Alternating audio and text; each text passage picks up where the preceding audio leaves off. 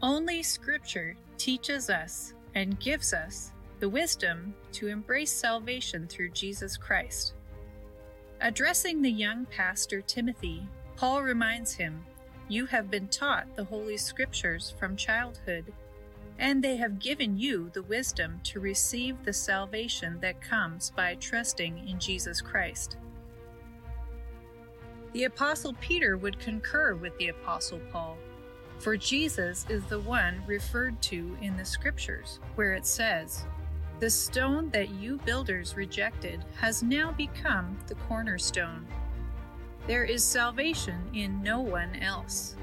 God has given no other name under heaven by which we must be saved. Jesus teaches us the way of salvation, and it begins with faith in Him. All of Scripture, Old Testament and New Testament, points to Jesus Christ as the source of salvation. For this reason, we must know Jesus according to Scripture and thereby become one with Him. Well, we uh, are talking about the truth. Uh, the question is, what is the truth? And the Bible makes it very clear that the truth is, first of all, Jesus Christ Himself. That's that was His own self-professed name. I am the way, the truth, and the life, and no one comes to God the Father except through Jesus Christ. Well, I want to just jump right in this morning, and I'm going to just warn everybody this morning is going to be a little bit more, uh, shall we say, complicated than usual. And uh, but I'm, I've got full confidence in the people of Cross Church. Cross Church people are, are smarter than average church people. So I'm, I'm, I'm, I'm confident that you'll have no problem catching on to everything that I'm going to say. But I want you to have your Bibles ready, and if you can, to follow along and, uh, and be prepared to underline or circle those passages that especially uh, speak to you. Now, I want to jump right in with sharing this passage of scripture. This is our text from today. You know, we're studying Second Timothy chapter 3, and we are looking today at verse 15. This is our text. And can I just remind everybody, please shut your phones off um, and get in the habit of bringing your Bible to church so, so that you are focused on scripture, focused on the Lord. How many know that hearing the word of God is part of the worship experience. Everybody know that? It's, it's, it's how we worship God by hearing his word. And we don't want you to be distracted by your friends or by business or by, by family or anything else. Just, just, just shut yourself in with God alone for one hour. Okay? Sound good? Everybody in agreement? All in favor say aye. All opposed? Out. no, I'm just joking. Okay, so here we are. The Apostle Paul says to Timothy, You have been taught the Holy Scriptures from childhood, and they have given you the wisdom to receive the salvation that comes by trusting in Christ Jesus. So, what we want to do, first of all, is we want us to focus on the Holy Scriptures, because the Apostle Paul says that the Holy Scriptures have been given to us so that we would have wisdom for salvation. How many know how important it is to be saved? Does everybody understand that it's important to be saved? If you're not saved, then what happens? That's right. That, thank you for putting it so bluntly. I thought you might say we go to heaven, but, but you are correct. That's exactly right. We need to be saved. We are lost. That's why Jesus said he came to this earth to seek and to save what was lost. We need to be saved, and we can't save ourselves. We talked about that last week. We don't have the ability to save ourselves. We need the salvation that comes from Christ. And the Holy Scriptures are what revealed to us how to be saved. Okay, so let's just quickly be reminded of, of what we mean when we're talking about Holy Scriptures. The Bible comes from the Greek word ta vivlia, which means the books. And sometimes we refer to the Bible as the scripture or the Holy Scripture. Holy Scripture is comes from the Greek uh, Agia Graphi, which means the holy writings. Uh, sometimes we call it the Word or the Word of God or the Word of truth. All of these words mean the same thing. All these words, all these titles all refer to the Scripture. Sometimes we call it the law, which is the Torah and the prophets. Jesus said in, that he has come not to do away with the law, but to fulfill the law and the prophets. Uh, sometimes we refer to the scripture as the Old and New Testaments. Uh, it's sometimes called the truth. And in fact, we understand that Jesus is the Word. That's what John says in John chapter 1. In the beginning was the Word, and the Word was with God, and the Word was God. And of course, Jesus says that He is the truth. So we all understand this morning what the Bible is. We understand it's the holy writings, and you're going to find out more about that in just a few moments. So, we've been talking about the Word of God as truth. But the question this morning is this Where did it come from? And who says that this is the holy Word of God? Who says this is the Word of God? Who says that this is the truth? As Christians, we understand that the scripture is the authoritative word of God. It is the absolute authority. Did everybody hear that? It's not a authority or an authority, it is the authority. We don't listen to the writings of anybody else. We don't listen to the traditions of, of, of, of a church. We don't listen to the Pope. We don't listen to uh, the angel Moroni which is where the Mormons uh, got their supposed truth, which is no truth at all. We listen to the Word of God only, and this is the only authority by which we live our lives. And everybody who is part of what we call God's people, they understand the Scripture as the final authority. So look at this, folks. We don't say, I've got my Bible and I've got this or this and this and this. It's just the Bible. The Word of God alone is the authority that tells me how to live my life. Is that clear? Everybody gets that. Okay, and I'm going to tell you in a, in a moment why that is so. Why is the Scripture the only authority by which we live our lives? So, what we're going to do is I'm going to just show you this morning, just introduce you to the, the question of where do we get our scriptures from? What is what is the scriptures? And here's what you're gonna you're gonna recognize that the Bible is not like other books. So there are many, many books written in ancient times, and you, you see the books of Homer, and, and you see the books of uh, the writings of Aristotle or Plato and, and of Cicero, and on and on and on. These are, these are interesting ancient books, but they're not the Bible. They're not on a par with Scripture because the Scripture, as we'll see, comes from God. It is the revelation of God. So, I'm going to give you a very quick review of the canon of Scripture and how did the canon of Scripture come to be. When we talk about the canon, because I know some of you are wondering, oh, what's the canon? I don't know what the canon is. Is that balls in there and then and then fire them off and kill enemies. No, the canon it simply means the list, the list of the scriptures, the list of the books of the Bible. That's all it is. So how do we come up with the 39 books in the Old Testament? How do we come up with the 27 books in the New Testament? Well, this morning I want to look at the 39 books of the Old Testament to help us to understand it. And the first thing that we need to understand is that when Moses led Israel out of Egypt, what did he do? He brought them to Mount Sinai. And what happens at Mount Sinai? Moses goes up the mountain to meet with God, and God, with his own finger, writes out the Ten Commandments in rock. You remember that? Here's what it says in Exodus 31 18. When the Lord finished speaking to Moses on Mount Sinai, he gave him the two tablets of the covenant law the tablets of stone inscribed by the very finger of God. So, this now, my friends, is the beginning of Holy Scripture, of holy writings. It's holy because it comes from God, who is separate from this world. He's not like anything of this world. He's pure, He's holy, and all God's people are to be holy. And how are we holy? By knowing the Holy Scriptures. Now, after that happens, here's what happens Exodus 24, verse 4. It says, Then Moses carefully wrote down all the Lord's instructions. Early the next morning, Moses got up and built an altar at the foot of the mountain. Now, everybody just look at me for a moment because you need to understand something. I don't have time today to show you how every one of the books of the Old Testament was included in the canon or in the list of Old Testament books.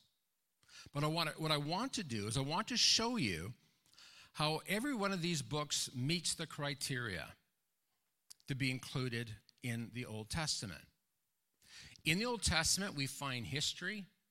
In the Old Testament, we find uh, we find the the habits of God's people, the the worship habits, of worship techniques of the people of God, and we find the observations and the interpretations of what this history means.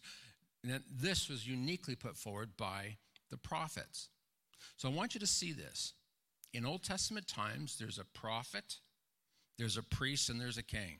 The king leads God's people, and, and before there were kings, there were what? There were judges. You remember that? Joshua, judges, and then Samuel comes along, and the people of Israel say, We don't want we don't want just a judge. We don't want just a prophet leading us. We want a king. And so God gives Israel their kings. And there's priests. The priests are the ones that oversee the sacrifices of the people so that people can have their sins covered, their sins atoned for. When their sins are atoned for, then they can have oneness with God. And then there's the prophet, and his job is to interpret what's happening in the land. What's, what, what does it mean when the king does this? And what does it mean when that's happening? And what does it mean when, when, when, when various things take place? Well, Here's what you need to know is that all of the scripture has got the touch of the prophet of God, the one who hears from God. In fact, here's what Amos says in Amos 3, verse 7 For the Lord God does nothing without revealing his secrets to his servants, the prophets.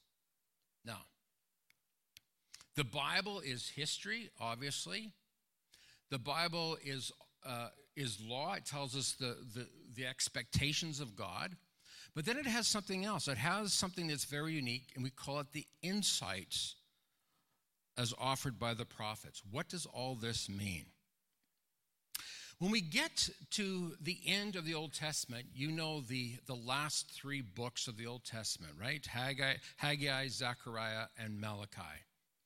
The last prophet who speaks in the Old Testament is Malachi, and he speaks in 435 BC, 435 years before Christ comes.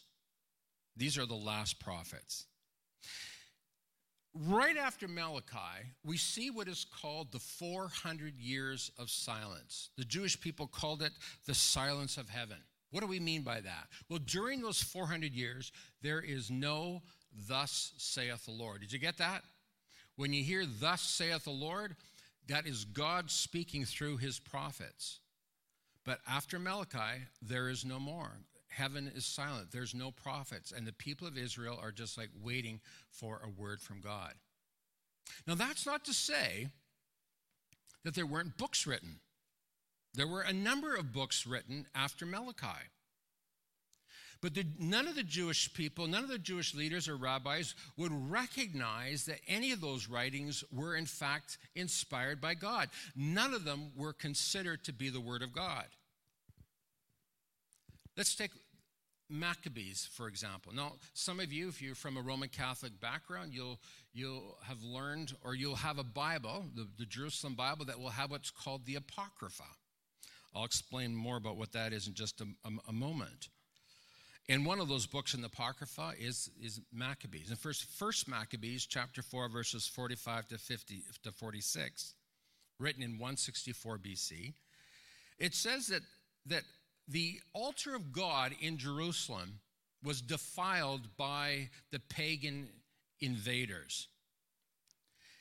And the leaders of Israel didn't know what to do about that.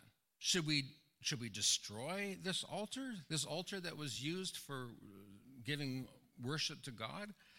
And it says very precisely in First Maccabees 4 45 to 56 that they, they disassembled the defiled altar and they put it away somewhere and they are going to wait now until a prophet from God came along to tell them what to do. They didn't know what to do because there was no prophet. Now, this is critical to understand because for some people, they think, well, you know, what about these other, other translations? What about these other, uh, not translations, what about these other books? How come they're not included in the canon of Scripture?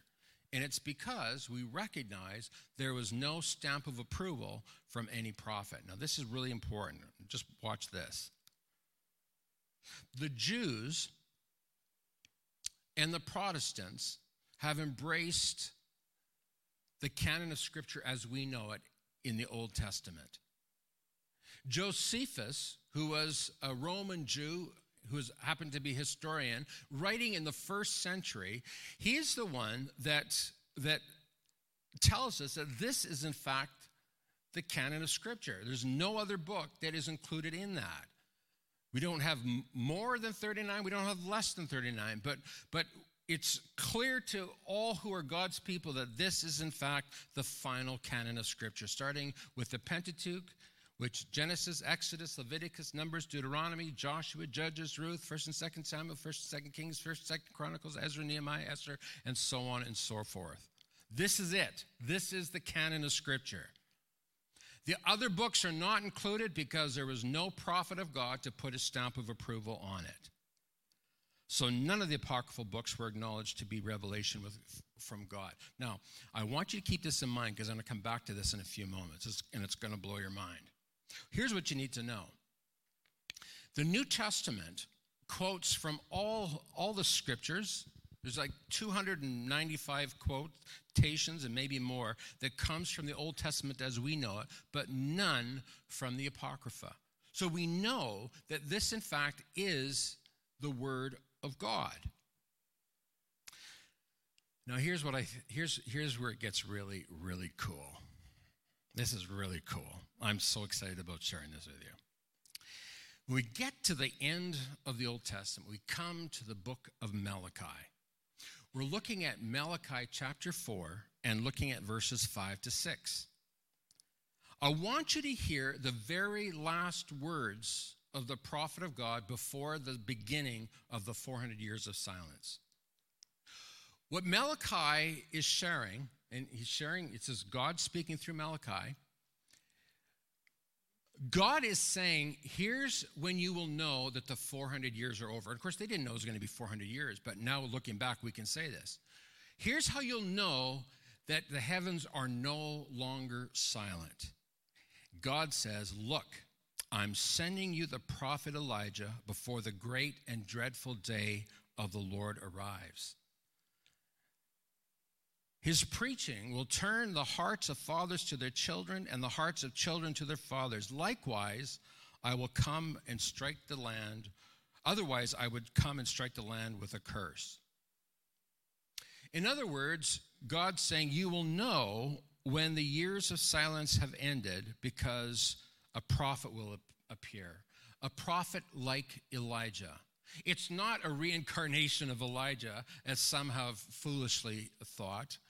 That goes against everything in Scripture. But no, it's one who is like Elijah.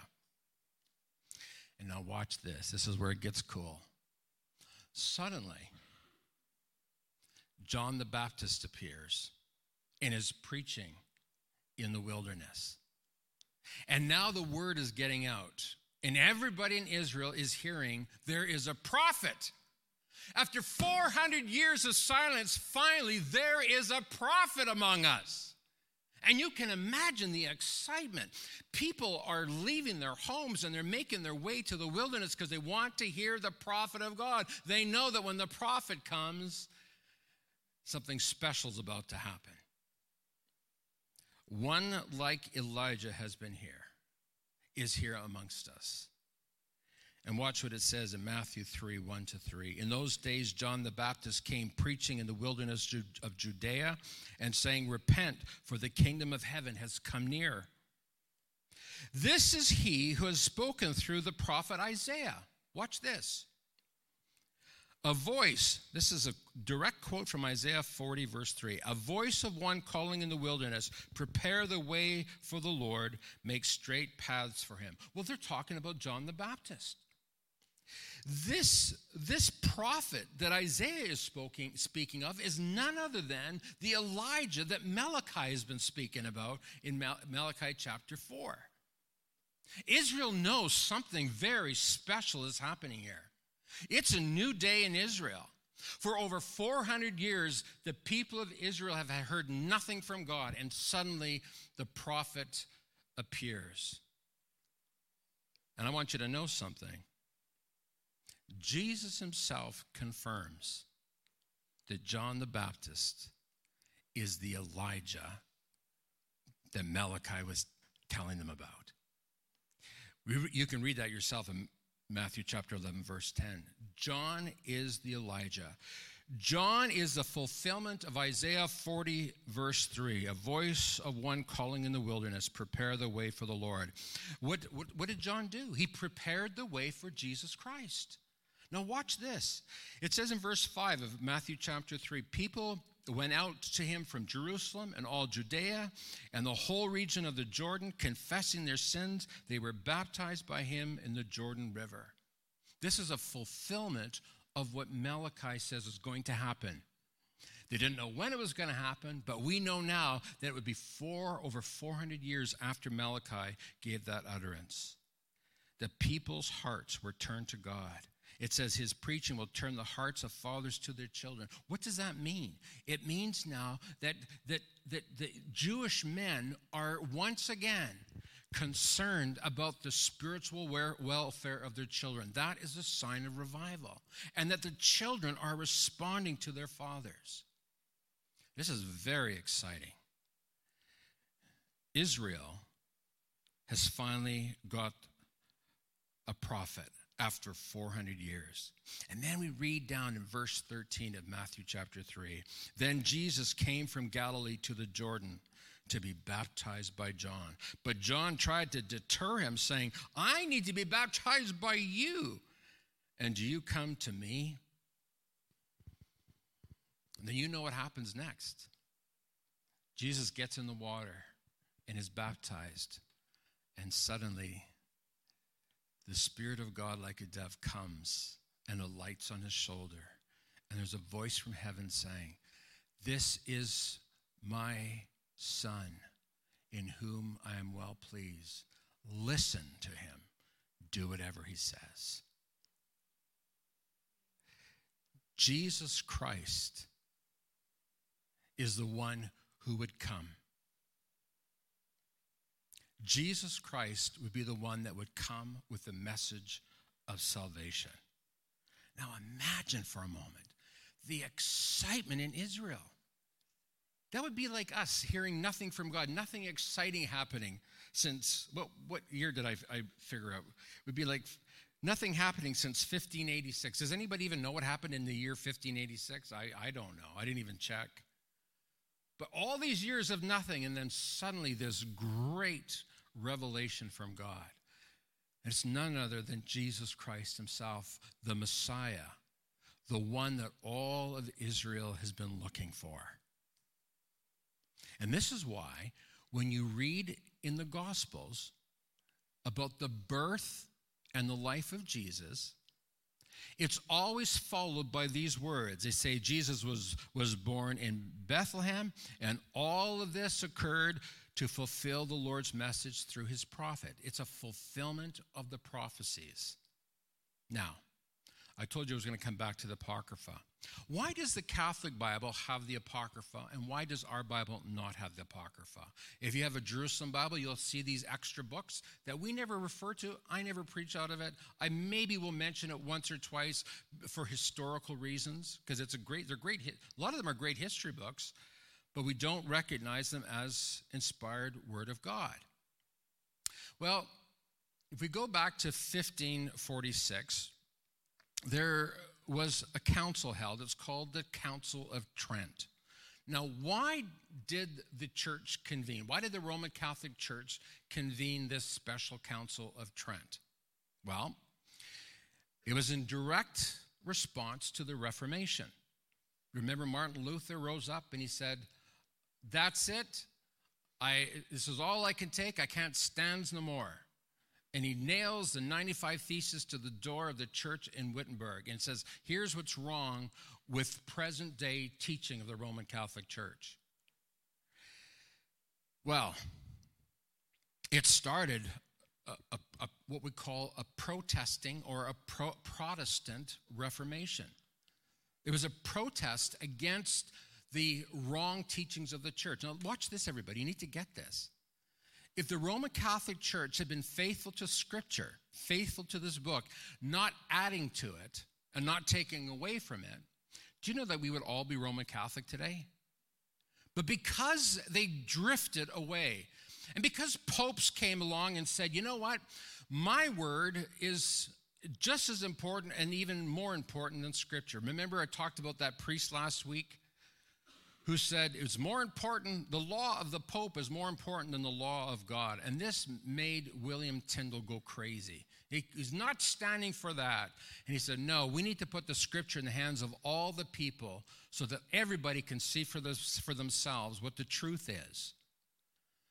Wow. The Roman Catholic Church wasn't going to sit back and do nothing. You see, some of the new teachings of the church, which were not historical to, to Christianity, was one, you could pray for the dead. That's not biblical. That's not in our scripture. It's not in our canon of scripture. Another thing that they taught was that you could make offerings to get the dead out of, out of hell.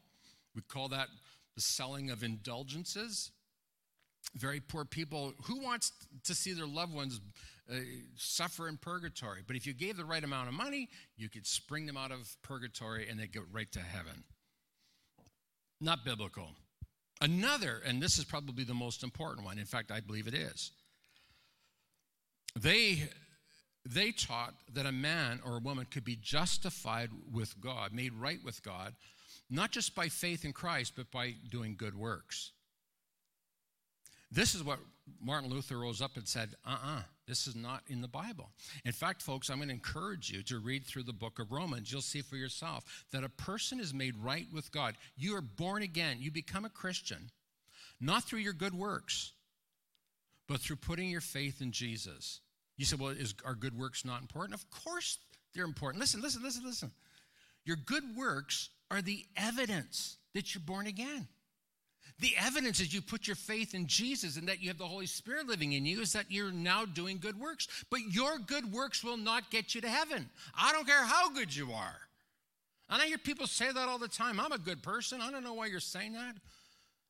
No, you're not. The Bible has declared there's none righteous, no, not even one. There's nobody who seeks after God. But the Roman Catholic Church was preaching by this time that we are justified, that is, we're made right with God through our good works. Which brings us back to the Apocrypha. So some of the Catholic theologians could find in the Apocrypha verses that supported their false teaching. And that, my friends, is why the Roman Catholic Church today still embraces the Apocrypha, which we reject. Now, look at this. We are embracing the Holy Scripture as handed down to us. And I will tell you this the Jewish people, they see exactly the same things that we see as Protestants. That the Scripture, as we know it, these 39 chapters, are of God. You could say, well, Pastor Allen, how did this, how, like, what else? Like, how did they even, how were they even aware of the Apocrypha? Well, back in 400 AD, St. Jerome was commissioned by the Pope at that time to translate the scripture into Latin. He says, get a hold of the Greek New Testament, get a hold of the Hebrew Old Testament, and put it in Latin. And uh, the Pope said, Oh, and by the way, I want you to include the Apocrypha. And St. Jerome said, No, I'm not going to do that because it's, it's not the true Word of God. It's historical books, useful books, but not the Word of God. The Pope says, No, you're going to put it in there. Jerome said, No, I'm not. The Pope said, Yes, you are. Jerome said, Okay, now I want you to see something. Up until 1546, there's no Roman Catholic that would have seen the Apocrypha as the Holy Scripture. Now remember, the test of whether or not the books of the Bible are in fact Holy Scripture is whether or not it has the stamp of approval of the prophet. None of those books of the Apocrypha have the stamp of approval from the prophet of God. Now, I haven't got time to get into it today because I could keep you here for days dis- explaining and describing to you how the canon of Scripture came to be. But I can tell you that b- right back to the first century, the Jewish people have embraced the 39 books of the Old Testament as we have done. Now, I want you to see something here. We get to the second half of this verse, and it says that the scriptures were taught to you, Timothy, from your childhood, and they have given you the wisdom to receive the salvation that comes by trusting in Christ Jesus. Watch this. At this time, we don't have the canon of the New Testament, which I'm going to talk about next week. We only have the canon of the Old Testament, and yet Paul is saying that the Old Testament has got the wisdom, it gives you the wisdom to receive salvation that comes by trusting in Christ Jesus.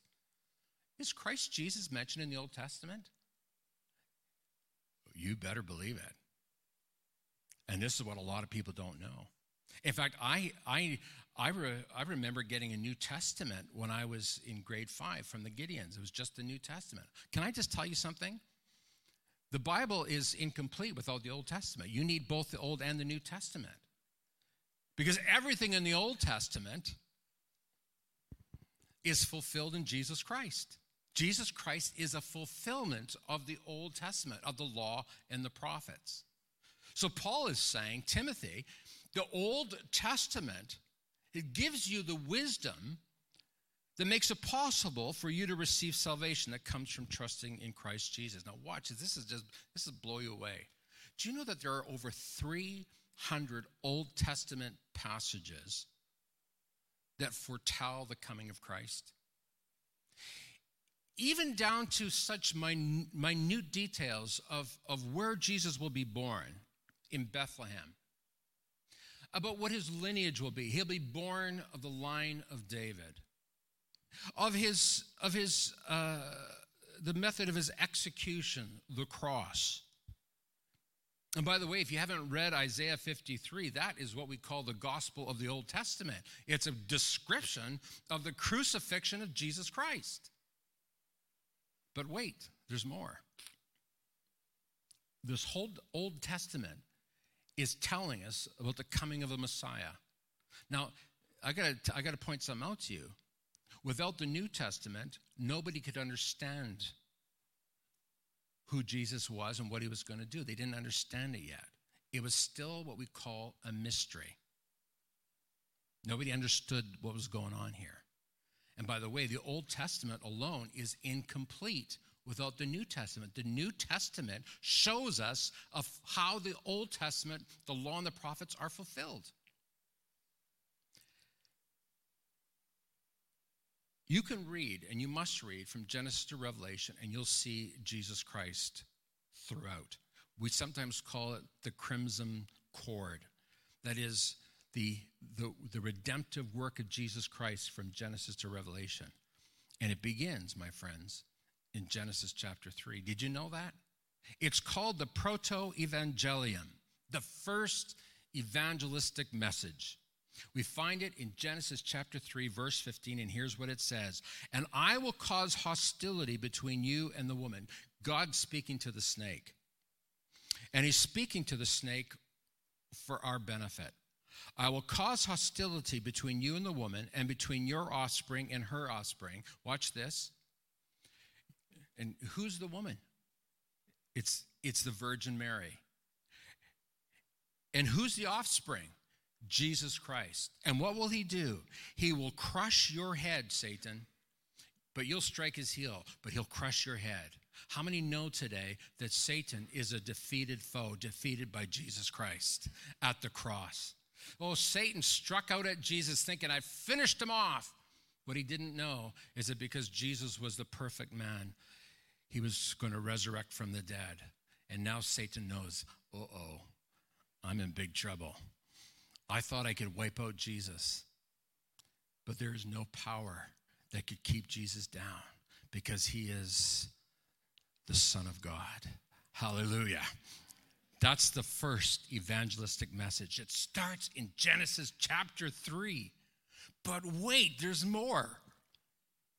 We come to Genesis chapter 10. Now, I don't have time to go throughout the whole Old Testament. I'm only touching on Genesis. That's all I got time for this morning. We get to Genesis chapter 10, and we have what's called the Table of the Nations. Listen to what it says in Genesis 10 32. These are the clans that descended from Noah's sons, arranged by nation according to their lines of descent. All the nations of the earth descended from these clans after the great flood. If you stop to count the nations, you'll see that there are 72. Depending on whether you use the Hebrew or use the Septuagint, it doesn't matter. Some say 72, some say 70. It doesn't matter. It doesn't matter, and you'll see in just a moment. And then you get to, you say, well, Pastor, why are you telling us this? Well, you'll see. then we get to Genesis chapter 11. What happens at Genesis chapter 11? Well, the people have gathered together. They don't need God. They're greater than God. They're smarter than God. And we're going to build a tower that reaches to the heaven. We can worship and we don't need God because we're self sufficient. Hey, does that sound like, like humanity in 2021? We don't need God. Don't need God. We can survive without God. God's a crutch. God's a figment of your imagination. And this is where the people had come. So, what happens, folks? God comes in and he confuses their language. And watch this he scatters the 72 nations throughout the world. And they all have their gods and their, their idols and, their, and their, their lying spirits that go with them. Now, I want you to see something. All these nations have their own gods. And you could say, well, what about the God of Israel? Well, that's a good question. Because you see, in Genesis chapter 10, the table of nations, there, there is no nation of Israel yet. Why is that? Because in Genesis chapter 11, God rejects all the nations of the world. He says, I am done with all of you. I don't want any of you. You're all wicked. You're all sinful. None of you seeks after me. None of you is righteous. So, you know what God does? Well, you find out in Genesis chapter 12.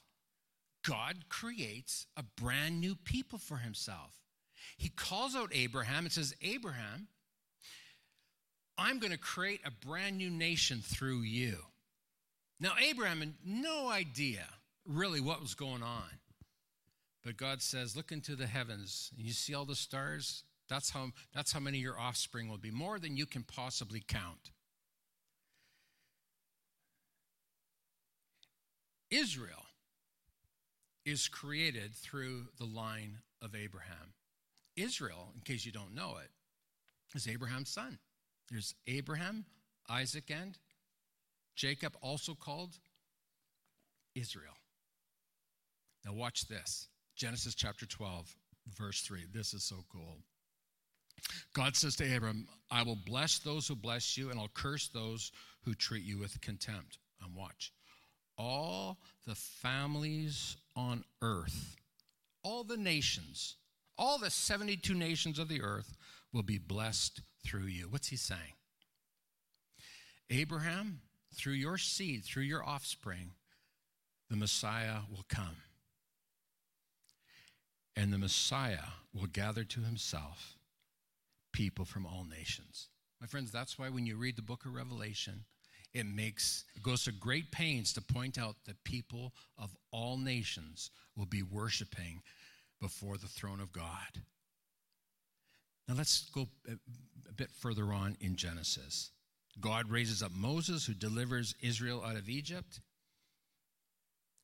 And Moses receives the first installment of the Holy Scriptures at Mount Sinai. We call it the Ten Commandments and we call it the Pentateuch. The Pentateuch is the first five books of the Bible Genesis, Exodus, Leviticus, Numbers, and Deuteronomy.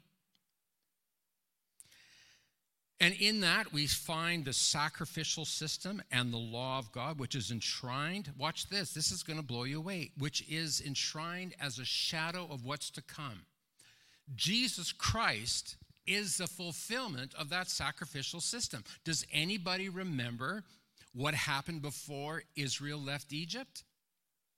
just before the night before, it's called Passover. Remember that? And all of Israel has to, has to kill a little lamb and take the blood and put it on the doorpost and on the lintel. So the, right here, it's here and here and here. Did you see the cross there? Put blood on the doorposts and on the lintel. And when the death angel comes over, you will not be touched.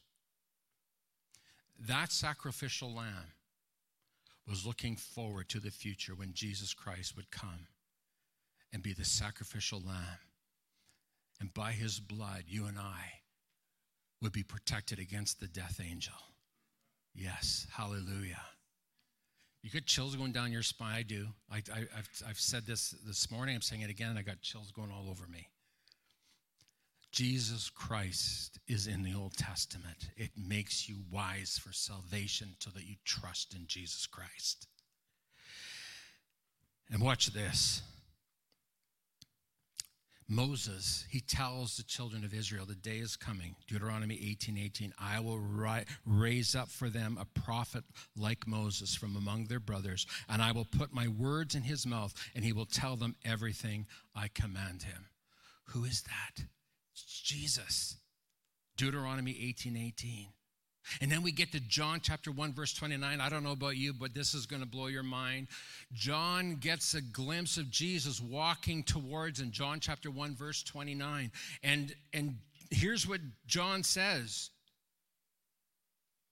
Behold, the Lamb of God who takes away the sin of the world. The very Passover lamb. When you put your faith in Jesus, my friends, his blood protects you. He protects you so that you have eternal life. You escape death, the Lamb of God that takes away the sin of the world. We get to Luke chapter 9, and Jesus tells the people, I'm going to die. I'm going to die. And his disciples, no, no, no, no, no, no, no, Jesus, you're all mixed up. You don't know what you're talking about. Imagine telling Jesus that. You're not going to die. You're going to be the next king of Israel. Jesus, yeah, I'm going to be the next king of Israel, but not the way you think. I'm coming to dwell in people's hearts, not, pe- not reign over this country. This is all going to perish. This is all going to pass away. No, I've come to dwell in people's hearts. So Jesus says, I'm coming to die. How many know today that nobody took Jesus' life? Jesus laid it down. He said that. He said, No one takes my life. If you think you're taking my life, sucker, you got another thing coming. I'm paraphrasing a bit. Nobody took Jesus' life. He said, I freely laid down my life. I gave my life joyfully. For the joy that was set before me, I laid down my life. And then we get to Luke chapter 10. Oh, this is so cool. Remember, remember Genesis chapter 10, the 72 nation? John, uh, Luke chapter 10, verses 1 and 2, it begins like this. After this, the Lord appointed 72 others and sent them out two by two ahead of him to every town and place where he was about to go. And he told them, The harvest is plentiful, but the workers are few. Ask the Lord of the harvest, therefore, to send out workers into his harvest field. What is Jesus doing here? There's no coincidence that we read of the 72 nations in Genesis 10, the 72 nations that God has rejected he said, These are not my people. I have to establish my own people. And then suddenly we find Jesus sending out 72. What is he doing? He's putting Satan and heaven and hell and all of humanity on notice. I've come to take back the world. Hallelujah. I've come to take it all back. God ditched you people because of your sin and your wickedness, but I've come now to take it all back. Whoa. Anybody excited about this? Wow. He is signaling to the powers of heaven and hell, I've come to take it all back. You say, Pastor Allen, how do we know that? Well, first of all, we read in the Psalms God speaking to Jesus in this prophetic voice. He says, What? He says, Ask of me, and I will give the nations as your inheritance. And that's exactly what we read about in Hebrews chapter 1, verses 1 to 3. If you haven't read Hebrews yet, people, you got to read it. It'll blow your mind. It says, Long ago, God spoke many times and in many ways to our ancestors through the prophets. And now, in these final days, he has spoken to us through his Son. God promised everything to the Son as what? An inheritance. God promised to Jesus Christ, his Son, the world as his inheritance. And through the Son, God created the universe. The sun radiates God's own glory and expresses the very character of God. Folks, listen to me. Jesus came to take back the nations. And that's why we read in Revelations over and over and over again about the nations, the nations, the nations. There's a reason for this. It's so that you and I understand God's intention. God is going to draw out from the nations a people that he will call his very own. My question for you today is this Will you be one of those people? Do you belong to Jesus Christ today? Have you put your faith in Christ? Because He's the only hope of salvation, He's the only hope of eternal life. He's the only way that you can make it to the Father. And when you hear some false prophet, some false teacher, some bogus preacher tell you that all roads lead to God, tell them you are a liar. You are speaking out of the pit of hell.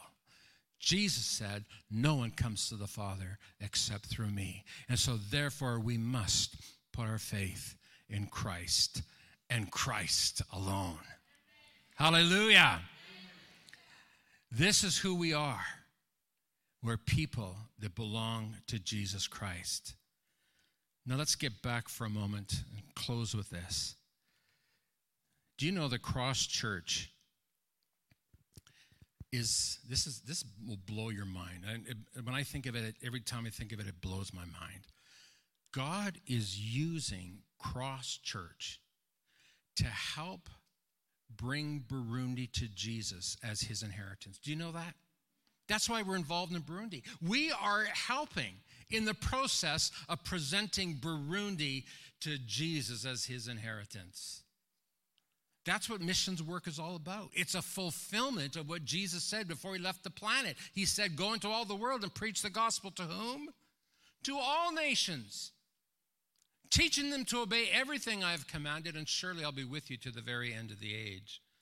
Doing what? Baptizing them in the name of the Father and the Son and of the Holy Spirit. We are in the process of presenting the nations to Jesus Christ as his inheritance. And Jesus will inherit. Whether you like it, whether you're on board with it or not, Jesus will inherit his inheritance. The question is this Are you on board with it? Are you on board? Well, my friends, listen to, listen to what God said to the Israelites in Deuteronomy. Take to heart all the words I have solemnly declared to you this day, so that you may command your children to obey carefully all the words of this law. They are not just idle words for you, they are your life. Can you all look at me for a moment? This book is your life. You can't survive without it. When's the last time you read your Bible? Don't answer that question. Not out loud.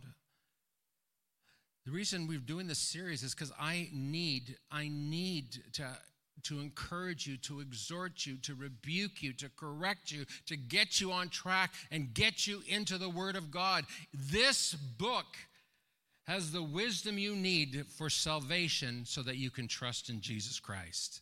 It's not this book plus the philosophies, the ideas of man. And who really cares what Joyce Myers or Joel Osteen or anybody else has to say? Who cares what Alan Duncalf has to say? What we want to know is what does the scripture say? What does the word of God tell us? And are you living by this book? I'm praying that the, a spirit of hunger and thirst for the Word of God will descend upon you. And you will go home and crack your Bibles open and start devouring it. Because man does not live by bread alone, but by every word that comes from the mouth of God. Your job is to command your children to obey, not give them. It's not suggestions. It's not. It's not just a. It's not just a, a, a tepid. Well, did you read your Bible? You should read your Bible. You know, it's command them to obey. Command your children.